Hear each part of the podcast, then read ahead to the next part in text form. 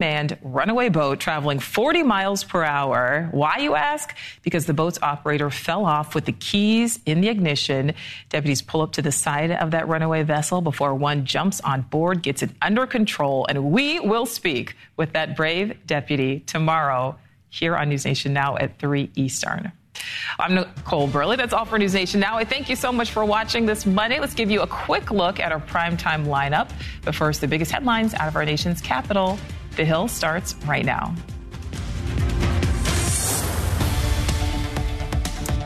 On the attack, former President Donald Trump goes after everyone from his former Vice President Mike Pence to the U.S. Women's World Cup soccer team to look at Trump's fight to win back the White House. Plus, Mitch McConnell met with chants of ditch Mitch, why they're calling for his resignation, his home state of Kentucky after a recent health scare, and the battle of the billionaires how Elon Musk and Mark Zuckerberg are duking it out over plans for a charity fight.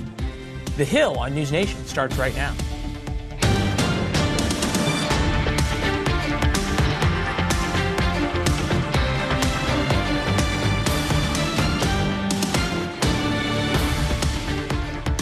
I'm Leland Vittert. Happy Monday to all those who celebrate. We've got a great panel with us. Chris Stirewalt, News Nation political editor and senior fellow at the American Enterprise Institute. Julia Manchester, national political reporter at The Hill. Cassie Smedile, former RNC deputy comms director and former executive director of the America Rising PAC. Johanna Mosca, former Obama official News Nation contributor. Joining us remotely for the first part of the show, the one and only Sean Spicer former Trump White House press secretary, News Nation political contributor. Nice to see all of you. The deadline has now passed for former President Trump's legal team to respond to a request for a protective order in his latest criminal case. A protective order would bar Trump from discussing discovery evidence. This is evidence given by the prosecution to the Trump defense team. The deadline passing comes after Mr. Trump spent the weekend attacking Jack Smith. Here he was on Saturday in South Carolina. Virtually every poll, we're kicking Biden's ass. And that's the problem. That's the problem. And if I wasn't, if I wasn't, we wouldn't be under investigation by deranged Jack Smith. He's a deranged human being. You take a look at that face, you say, that guy is a sick man. There's something wrong with him. And this morning on Truth Social, Mr. Trump called Judge Chutkan the judge of Jack Smith's dreams who must be recused. Trump also said the protective order would impinge upon my right to free speech and comparing what he is going through to third world countries. All right, Chris Stirewalt with us uh, to start this off. Trump's always at his best when he is the aggrieved victim, is he not? That's his best. I don't Seems know. to do pretty well. I, I, I, th- I, think Donald Trump is at his best when he's scared and he is willing to show a little humanity. And uh, we haven't gotten to that part no, yet. No, no, you've seen it throughout. The, Donald Trump has run his best when he has been a little scared. I don't know whether this is just braggadocio and he is doing it because he is scared, and he'll get to the scared part later. Uh, but this is not Donald Trump at his best.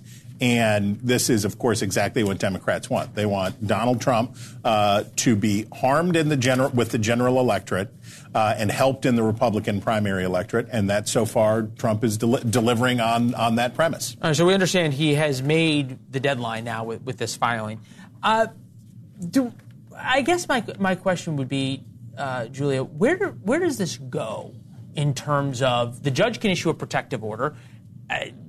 How many different staff members have tried to get Donald Trump to stop tweeting, talking, doing things? Is, is, a, is a judge's order really going to stop him? You know, it doesn't seem like it is. And I think Trump is going to be Trump, not to be a cliche. He's going to keep talking. And I don't know what's going to stop him at this point. He's going to do what he wants to do. Like Chris said, this is something that he believes plays well with his primary base. I think Democrats, like Chris said, are looking at this and being very excited because it's not going to play as well with the general election. But he sees the polling within the Republican primary, and it seems like he's getting some sort of a sugar high. He sees these indictments as helping him. Now, the fundraising and him burning through cash and that, that part of it, that's another conversation. But right now, he's looking at these polls, or it seems like he is, and he's getting he's getting excited. Yeah, he keeps working. Uh, Sean Spicer, to you uh, really, we all have heard the advice over and over and over again, not from Donald Trump's own lawyers, but from lawyers on television stop talking on and on.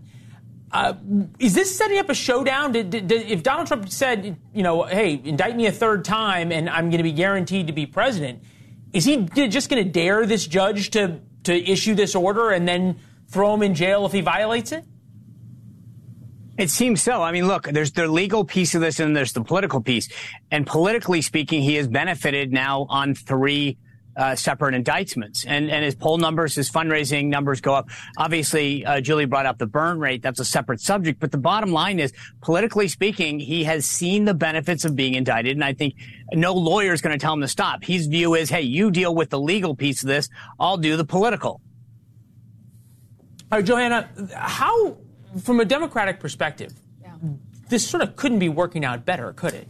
I mean, Leland, I, as an American, yes, as an American, yes. look, but truly, as an American, I don't want Donald Trump any closer to the White House again. I think he showed his cards when he decided to deny the election results and lead to January 6th. I would like another candidate to emerge. I'm not seeing the viable path for them, which is concerning, but I'm very worried about this tinderbox we're creating right now because very likely he'll shore up the nomination by Super Tuesday. Then you've got a situation where there's already distrust. You've got Trump playing this to Truth Social, and you've got the Democrats believing that he should be in jail tomorrow. And so this tinderbox, if we don't have people getting the information they need, like they're actually seeing it for themselves. Right now, it's not televised. This could be really just an inflamed moment of more division, and I worry about that future for us and for our kids. Please don't let them televise it. oh. I, I, I, beg of you. If you don't want a tinderbox, don't put cameras in that courtroom. I don't know, Chris. The problem is he's going to go out every day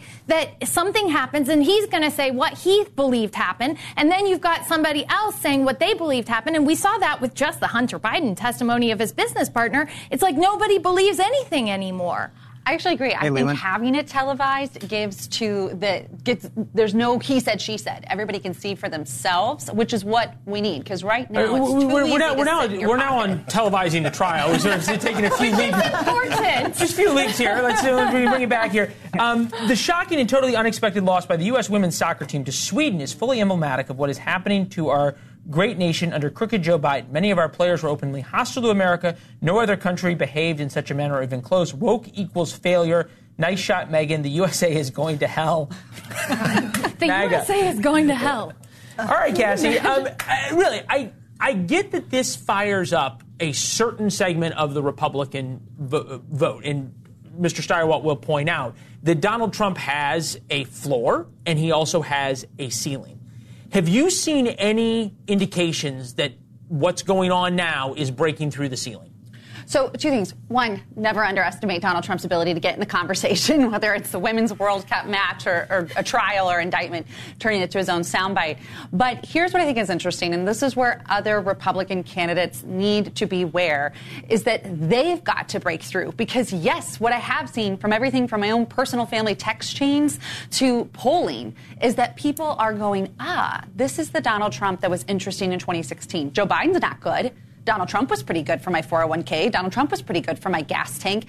And the more that they see him versus Joe Biden, the more that they can recall that. And other Republicans, if they've got any chance, because I'm with you, Joe. I think everybody wants to have a new, fresh slate of candidates on both no, no, sides. The, the polling, the polling shows this. that complete, yeah. completely. Look, uh, we we had Doug Burgum on. Uh, on balance, he's coming up. We pre-taped it. He'll be on tonight at seven o'clock. But I think, Julia, there's a real frustration among a lot of the Republican candidates that they just can't get any airtime. They can't get any oxygen, Absolutely. and if they get any airtime, it's solely to talk about their reaction to Donald Trump. Absolutely. And there's also frustration, I think, among Republican consultants and strategists about why these candidates don't attack Donald Trump and be more aggressive with him. Of course, there's a huge risk to that strategy. We don't know if that will work out. I think we'll remember in 2016 when Marco Rubio tried to do that, didn't work out so well for him. But in terms of other candidates breaking through, I cover Ron DeSantis quite a bit, and it's been really interesting to watch him over the past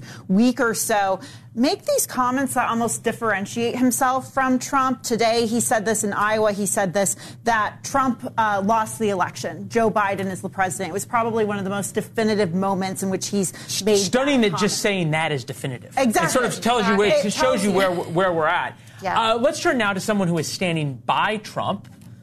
Our next guest argues there should have been a quote much much higher bar for indicting the former president because Trump is the frontrunner for the Republican nomination. With us now, Republican Congressman from Florida, Michael Waltz, who's endorsed Trump's reelection bid. Good to see you, Congressman. Appreciate it. Uh, the script yeah, here says you. that you are standing by Trump. You think that's a fair characterization? Oh, sure. Yeah, that's fair. All right. Uh, we had Doug Burgum on earlier, and, and, he will he will will play the full interview a little later. But in it, he refuses to talk about Donald Trump. He says elections are about the future, and I am wondering. Just put aside right and wrong for a second, uh, which is important, but politics are important as well. And yeah. how does the Republican Party talk to an electorate that we know by polling does not care about the last election, doesn't really care about necessarily Joe Biden and Hunter Biden and the Justice Department? They care about uh, the economy, they care about national security, they care about schools. They don't care about uh, Donald Trump's indictment. Yeah, Leland, I, would actually challenge you on the premise of your question. I'm, I'm in my district uh, quite a bit. It's one of the most conservative districts in Florida. Uh, and they absolutely do care about what's happening with Biden. They absolutely care about what's happening with Hunter. They care uh, if somehow this the president of the United States, the commander in chief, is compromised by our greatest adversary that's breathing down our neck in terms of the size of their military, putting a fleet off the coast of Alaska side by side with the Russians, uh, supporting the Russians in the war in Ukraine, uh, and uh, oh, by the way, could be compromised uh, by one of the most corrupt businesses, Burisma, uh, in Ukraine. So I think they care quite a bit. And taking it into President Trump into account, the thing the Americans hate the most, and what I'm hearing left, right, and center, is they hate things that are unfair uh, and what appears to be uneven justice. When you see Biden, uh, Hunter, uh, despite multiple whistleblowers, credible FBI informants coming out of the woodwork, being treated with kid gloves Yet it seems like everything but the kitchen sinks being thrown not just at a former president, but a sitting political candidate and the leading political candidate. Leo and I've served in places in Africa, Pakistan, and elsewhere where this happens all the time, but I never thought I'd see it here. And this is exactly what we're seeing. All right, fair, fair enough. Uh, YouGov poll after the 2020 election, Trump planned to stay in office by illegal means 51%, stay in office by legal means 29%, did not plan to stay um, in office. Telling in terms of where the American people think Donald Trump is, you talked about your district, and uh, forgive the personal privilege. I know, I know North Florida well, not quite as well as you do. You're talking about Volusia County, which is where Daytona Beach is, Flagler County, St. John's, beautiful part of the country. Also, mm. very, very, con- very conservative part. That's right. of the country, and very, and very Trumpy part of the country, and it's very different there than it is in suburban Atlanta, uh, suburban Charlotte, Pittsburgh, Philadelphia, Phoenix. I can go through the cities. But sure. the voters that the Republicans are going to need to win the general election and win the White House are are not the voters of Florida's sixth congressional district. Yeah, fair enough. But I mean, when you're seeing Leon in polling, I mean, heck, just this last week, not not a conservative internal poll, a New York Times poll showing the president uh, in a dead heat uh, with uh, President Biden.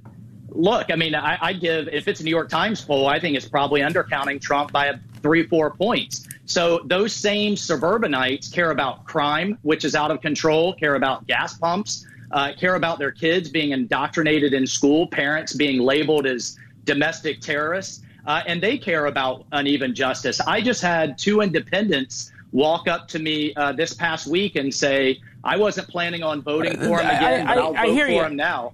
Uh, and so I hear you. I, think those issues those issues are going to resonate, and those are the issues of the future, whether it's the border, crime, Middle East peace, or China. And they like what right, they but, saw right, under but, President Trump, and they don't like what they're seeing now. I, I, agree with you. Those are the, are the issues of the future. We can quibble whether the New York Times poll is undercounting or overcounting. I think the question would be given the state of the economy as you've described it, right track, wrong track numbers, all of the issues right now that is facing the Biden administration, including the Hunter Biden issues, why isn't the Republican candidate up by five or 10 points? Well, I mean, look, I think because if you look at, for example, mainstream media coverage just this past Sunday, not a single minute was given to the Devon Archer testimony, mm-hmm. which was explosive and damning, and at a minimum showed Joe Biden to be a liar. Uh, at a minimum, in front of the entire nation, and if you know you play it out, uh, could show a serious, serious level of corruption and compromise. So when when you have a key part of the electorate that doesn't even know about uh, what's going on, then that's going to present an issue. Uh, and, and look, and I'll go back to my statement that you started with. We have a leading political candidate. I would have thought somebody in the DOJ would have had some type of prosecutorial discretion to say, you know what, maybe we ought to think twice. We want to talk about how divisive this all is to the nation. Uh, this is only going to divide it further. Well, there's no question about that in terms of what in what it's done. And I think you make a great point that there's there's a percentage, a large percentage of the electorate that just doesn't hear uh, much about Devon Archer uh, and and that testimony and what's been going or on the there. Uh, that, or the fact that you have an informant saying that uh, that the Ukrainian a Ukrainian oligarch has 17 yeah. tapes. Uh, of Biden, this is a yeah, credible no, we've, we've gone through, in a form they tried to hide. You guys have covered it uh, but the mainstream no, we, media we, we, have, we have, so, we've been we yeah. have, and we've been skeptical of it. I, th- I think as, as, anyone should be until they until you actually see or hear Fair or enough. get some solid evidence. Hey, Congressman, it's good to see you. Enjoy right. the break in Florida, and we'll talk soon, sir. Thank you. Appreciate it, Leland. Yeah. Thank you. Sean Spicer with us. Uh, Sean, look, I, I get it in following the numbers during the general during primary season. But uh, do you really buy that suburban Atlanta and western Pennsylvania, you were there in 2016, do these voters really, are they going to really be swung and cared by Devon Archer and Hunter Biden and whether Donald Trump's being, being wronged? Well, there's two things. One, you got to win the primary first. Right now, I'm not a big fan of national polls for, for reasons both in the primary and the general. But if yeah. you just, they do give us a guide.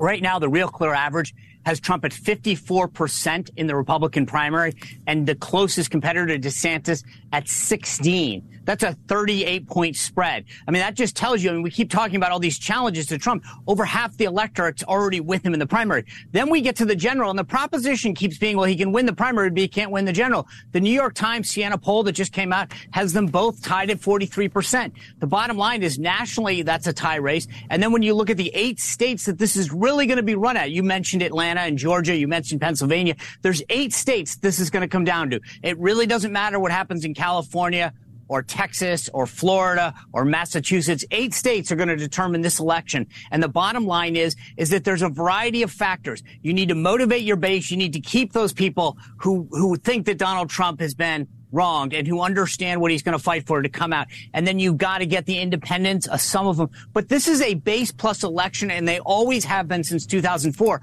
So this idea of the suburban mom, I mean, if she's not with Trump, if she yeah. hasn't been with him the last hey, two Sean, elections, got, she's not going to be with them. All right. I, I, I got to run, but thank you. Uh, I know you're with us for the uh, next panel as well. Uh, speaking of the other side uh, of this debate that Congressman Waltz just brought up, Donald Trump's allies are shifting their political attack strategy. The targets now are President Biden and his son Hunter. News Nation's Blake Burman, chief Washington correspondent, is live with more. Hi, Blake. Hi there, Leland. For the first time, the super PAC that backs Donald Trump has released an ad going, you're right, directly after President Biden. I'm told it's a nearly $2 million or so cable ad buy to run through the next week. Now, the shift here is from going after Ron DeSantis, which is what MAGA Inc., the super PAC, had been doing, and now pivoting over to the attention of President Biden. Now, what's interesting here is there is no mention of President Biden's record while in office, no mention of his policy positions as well. Instead, it focuses on the Justice Department and what this super PAC claims to be corruption from the president and his family. Hunter Biden is directly name checked. Now, super PACs, as you know, cannot coordinate with candidates. They cannot uh, directly coordinate with campaigns. But over the weekend, Trump made it very clear that he is not going to hold back when it comes to President Biden and his family. I never hit him that hard because I had to respect the office of the president, the office of the presidency. And I did. I had great respect. So I'd talk as a politician would talk about somebody, but I never hit him this hard. But when they indicted their political opponent, and they did that, I said, now the gloves are off. Now the gloves are off, he says. T- take a look at this, by the way. A new poll from ABC News shows that the country basically evenly divided when it comes to whether or not an impeachment inquiry should occur looking into President Biden and his son's business dealings. You see the numbers there 39 to 38. In that same poll, by the way, Leland, 46% said they do not believe that the Justice, uh, Justice Department's handling into the Hunter Biden matter is happening fairly and independently. Leland? Yeah, it puts 54% on the other side, although not all saying that it was fair and independent. Blake, thank you very much. Uh, all right, Chris. Uh, the glove now. Now the gloves, now are, the gloves are he coming was off. Very nice. yeah. Prior to this, uh, former president was very nice to Joe Biden, but now he's really going to Yeah. lean into it. You can just you can see. uh, look, Donald Trump wants to make this about Joe Biden, and he wants to create a binary choice for Republicans. Do you stand with Donald Trump or do you stand with Joe Biden? And there is a general election strategy in this that we've talked about here before, which is to say, look, everybody's a criminal. They're all criminals. I'm the criminal that will cut your taxes, that will bring down gas prices. Uh, and in a fallen, broken world, why not choose an advocate who's on your side? And it's not pretty, but I think you heard from Walt sort of the apotheosis of that sort of argument. Ask him a question about Trump, you're going to get an answer about Hunter Biden. Mm-hmm. And I think that works for Trump in the Republican primary, works against his challengers. But what I would say about all of this with these polls 44 to 44 is not a tie because that means there is a substantial undecided. And if that undecided breaks at all like it did in 2020, Donald Trump would get swamped, right? He'd get he'd get blown out, uh, and that's what Democrats are banking on: is that Trump can use this stuff to push his way through the primary, get to the general election, and those gross stat. The simplest way I can put it is in 2020. Uh, people who disliked both candidates broke heavily for Joe Biden, and that's what they're hoping will happen again. The question you I have word. is, you know, if you want to go after kids, you can go after the kids of the Trumps too, and they were actually in the administration before. And Jared Kushner. And Jared Kushner in the administration left, got millions in investment from the Saudis. I, I just don't see the strategy. You can't compare trying to overthrow the government to a child selling access. And though I think it's sick and it should never have happened, it's a child, not the president. All right. No, that, that, that, that, that will be That's the argument on the other side. I'm There you a- go. that- That's good. Harumphing. Harumping. All right. Uh, Sean Spicer, stay. Thank you very much. We appreciate you being with us for the top of the show coming up, demanding answers. Gold Star families talk before lawmakers, asking for the truth about the deadly U.S. troop withdrawal from Afghanistan.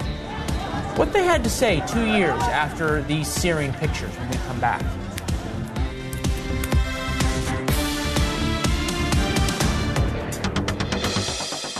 Common. All of them were the parents of those service members who were killed during that ISIS K suicide bombing outside the Kabul airport in Afghanistan back in 2021. We've heard from them before, but this is the first time they were in a congressional setting officially uh, this afternoon. And their stories, a lot of them incredibly personal. Clearly, they're still angry. There are still many who are processing the losses of their children in the line of duty. Here's just a little bit of what we heard today. When our leaders, including the Secretary of Defense and our Commander in Chief, called this evacuation a success as if there should be celebration.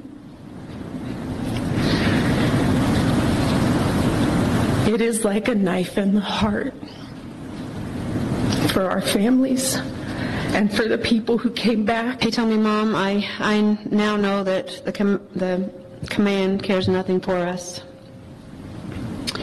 My son, these 12 others left this earth thinking that their command cared nothing for them. So all have expressed in one way or another, they feel that military leaders, the current administration, have not acknowledged that they made mistakes that led to the deaths of their family members. They're now asking for a deeper level of accountability than what they're getting now. And they want to know specifics. who made the call to keep Abbey Gate open while there was a real threat of an attack. They want to know who was calling the shots on the ground that really led to the chaotic situation. And they wanted to know why a sniper who believed he had the bomber in his sights was not given the green light to engage. So uh, I'm told that a lot of these families want to keep the pressure on Congress and the Biden administration, uh, trying to get clarity on some of those questions, Leland. I'm also told that it is possible there are further hearings in the near future with these families testifying again as well. All right, Joe Khalil, thank you very much. Back now uh, with the panel. Eh, look, we can all agree that what happened in Afghanistan was awful. We all remember covering it mm-hmm. and and how it, it was without question a black stain on on America and on American values, on and on and on. Net, net, all that said, we move to the politics of it. Yeah. Is this something that matters for Democrats, you think, in 2024? I think it does. Um, look, I wish that Joe Biden, in the aftermath of those images of people clinging to a plane to get to America, could say, you know, these images show that the world needs a United States of America that could help the world. And right now we're so divided. Um, he didn't say that. Um, and also a head didn't roll afterwards on his own team um, which is a problem. Now, does that give Donald Trump, who initially negotiated with the Taliban, the upper hand? I'm not sure that I buy that. If they had a better national security uh, person, I, I, say this respectfully, and yeah. I'll let the panel get in, in a second, but there's a lot of my reporting, at least individually, that would say the person whose head would have to roll in the end, who was ultimately responsible, was the commander in chief, and it was his decision and it was his orders against the advice of all of those surrounding. But there are a lot of people. There are a lot of people who are supposed to ask a lot of questions before it gets there, and that's the one thing I always talk about. You know, people make all of these politics, like the decisions, and the hardest decision a president ever faces is: Are you going to, you know, go in and drone strike? You could have Americans die if you don't take this drone strike, but you could kill, kill children if you do the drone strike. I mean, they're complex issues. They knew the American sentiment was on the side of getting out of this war. And that we know. Now, I will say, if the Democrats had taken and all of the injured military personnel in the aftermath of Soleimani attack and Iran and and brought everybody to Congress to testify, I just don't know that we want to set that precedent. Um, I think it was a terrible uh, event pulling out of Afghanistan the way we did, but Americans largely wanted to pull out of Afghanistan, right. and he did that. All right, we got to run, but we, we, we, this discussion will continue sometime sure. between now and next November. Coming up, heckled in his home state, Senator Mitch McConnell got booed at a weekend political event and is facing calls to retire. Our voters from his own party turning against him.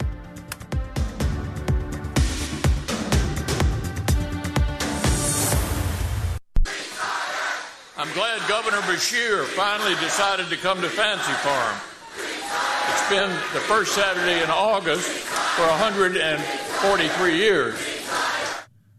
All right, that was Senator Mitch McConnell this weekend at Kentucky's annual Fancy Farm barbecue. The 81 year old's health has been a concern around Washington. To put it mildly, McConnell has represented Kentucky in the Senate for nearly four decades. It is the longest serving Senate party leader, currently the minority leader. Obviously, has a couple of health issues, 81 years old. He says he can run for reelection in 2026. Chris, should somebody remind that crowd that was chanting retire that they actually have a say in whether he does or does not retire, and they're the ones who voted and elected him? I think a little context might be helpful on what Fancy Please. Farm is. Uh, and it's a cool institution.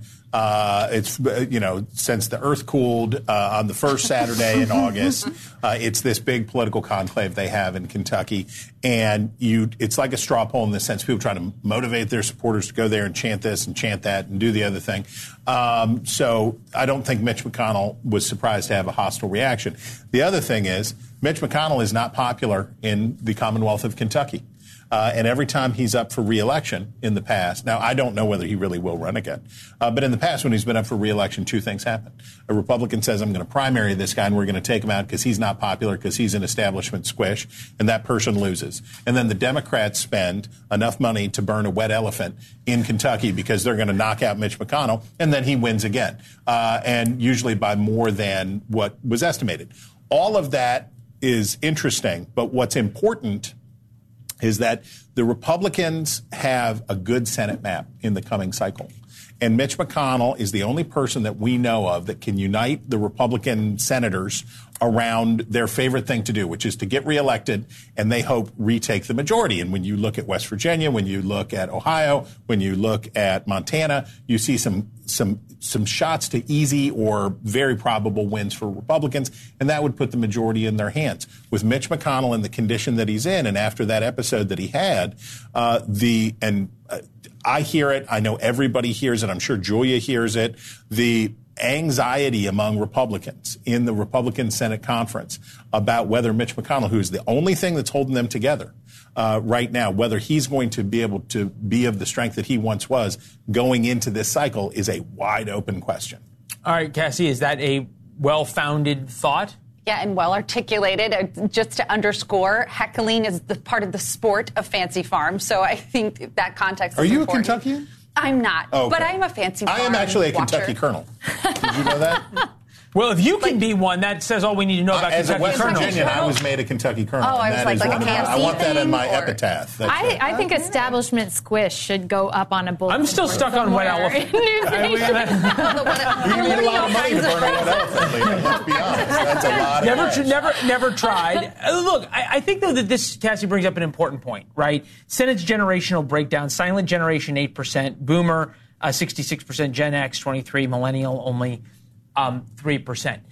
Uh, Democrats have this problem. Okay, Dianne Feinstein, who just signed over power of attorney to her daughter, but still seems to think that she can represent the people of California. How that works, I don't know. But Republicans have an equal problem with this. You got Chuck Grassley, you got Mitch McConnell. How, how do Republicans motivate a young Republican base when you've got people who are that old and say we want to kick out the establishment Democrats when you got people who are that old? First of all, Chuck Grassley's Twitter is fire. That's how I learned about corn being knee high by July. Thank you, Chuck Grassley. But I will say it's two things, and Chris touched on this. Mitch McConnell, the tactician, and he knows the Senate and the Senate. I was only a Senate staffer for seven months, and it's complicated, and there's a lot of variables and a lot of factors, and he keeps it all together, and, and he is the true north of the caucus. Um, most, even on the left, wish they could have that. I mean, just look at the judges that are now justices. That's Mitch McConnell's doing, and conservatives will always give him grace because of that. So I think that's notable there. As you know, Chris, like no one can beat him because at the end of the day, people have to respect the work that he's Well, done. Well, and I think, Chris, you made a very good point before that he was able to have both carrots and sticks, and he was an enforcer, and he could he could sort of wield power over the Republican caucus and across the board in the Republican caucus in a way few people can. You could also make the same argument for how Joe Biden both acted in the Senate and now continues to act uh, as president in terms of his strength in the Repu- in the Democratic Party. Here he is today at the Houston Astros, who won the World Series at the White House. Okay, we know how you feel about the, we know how you feel about the Houston Astros. Uh, but they evidently have a very old manager, 74 years old, and Joe Biden had a, a, a thought about the manager's age. Take a listen. Dusty, it wasn't easy. People counted you out saying you're past your prime. Hell, I know something about that.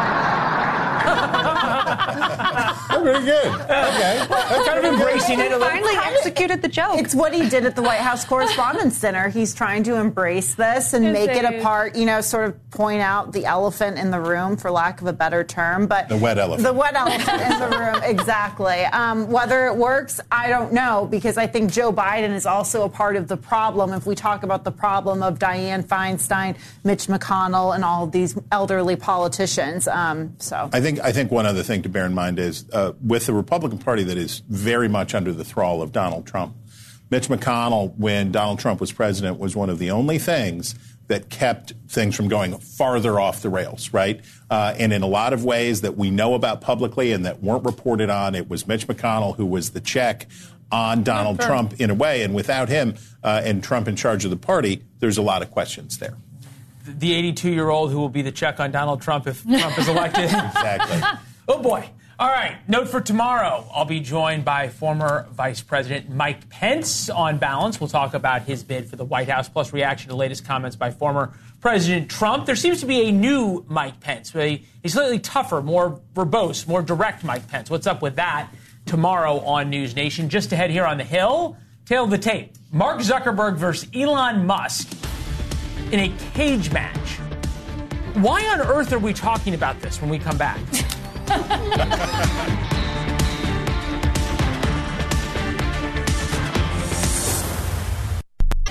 When a cyber thief transfers the title of your home out of your name, it's a race against time to stop the theft of your hard earned equity. So, when's the last time you checked on the title to your home? Find out if you're already a victim at HomeTitleLock.com. I will never again lose to my brother, decided Isa, because I've switched to Consumer Cellular, and now I get the same coverage he's got for half the cost. I'm the one who wins. Birds, when freedom calls, we're here to answer. Has your advisor created a portfolio based only on your age and risk tolerance? That's simply not good enough. At Creative Planning, our private wealth managers learn about you first. Don't settle for a standard portfolio. Book your free meeting today at creativeplanning.com. Friday, it's Iowa State Fair time. Rides, food, agriculture, and competitions. Morning in America will be in Des Moines, Iowa to take you to the fair. Friday, 6 5 Central on News Nation. Hmm. Evidently, some billionaire tech titans want to fight each other because they don't have anything better to do with their time or money.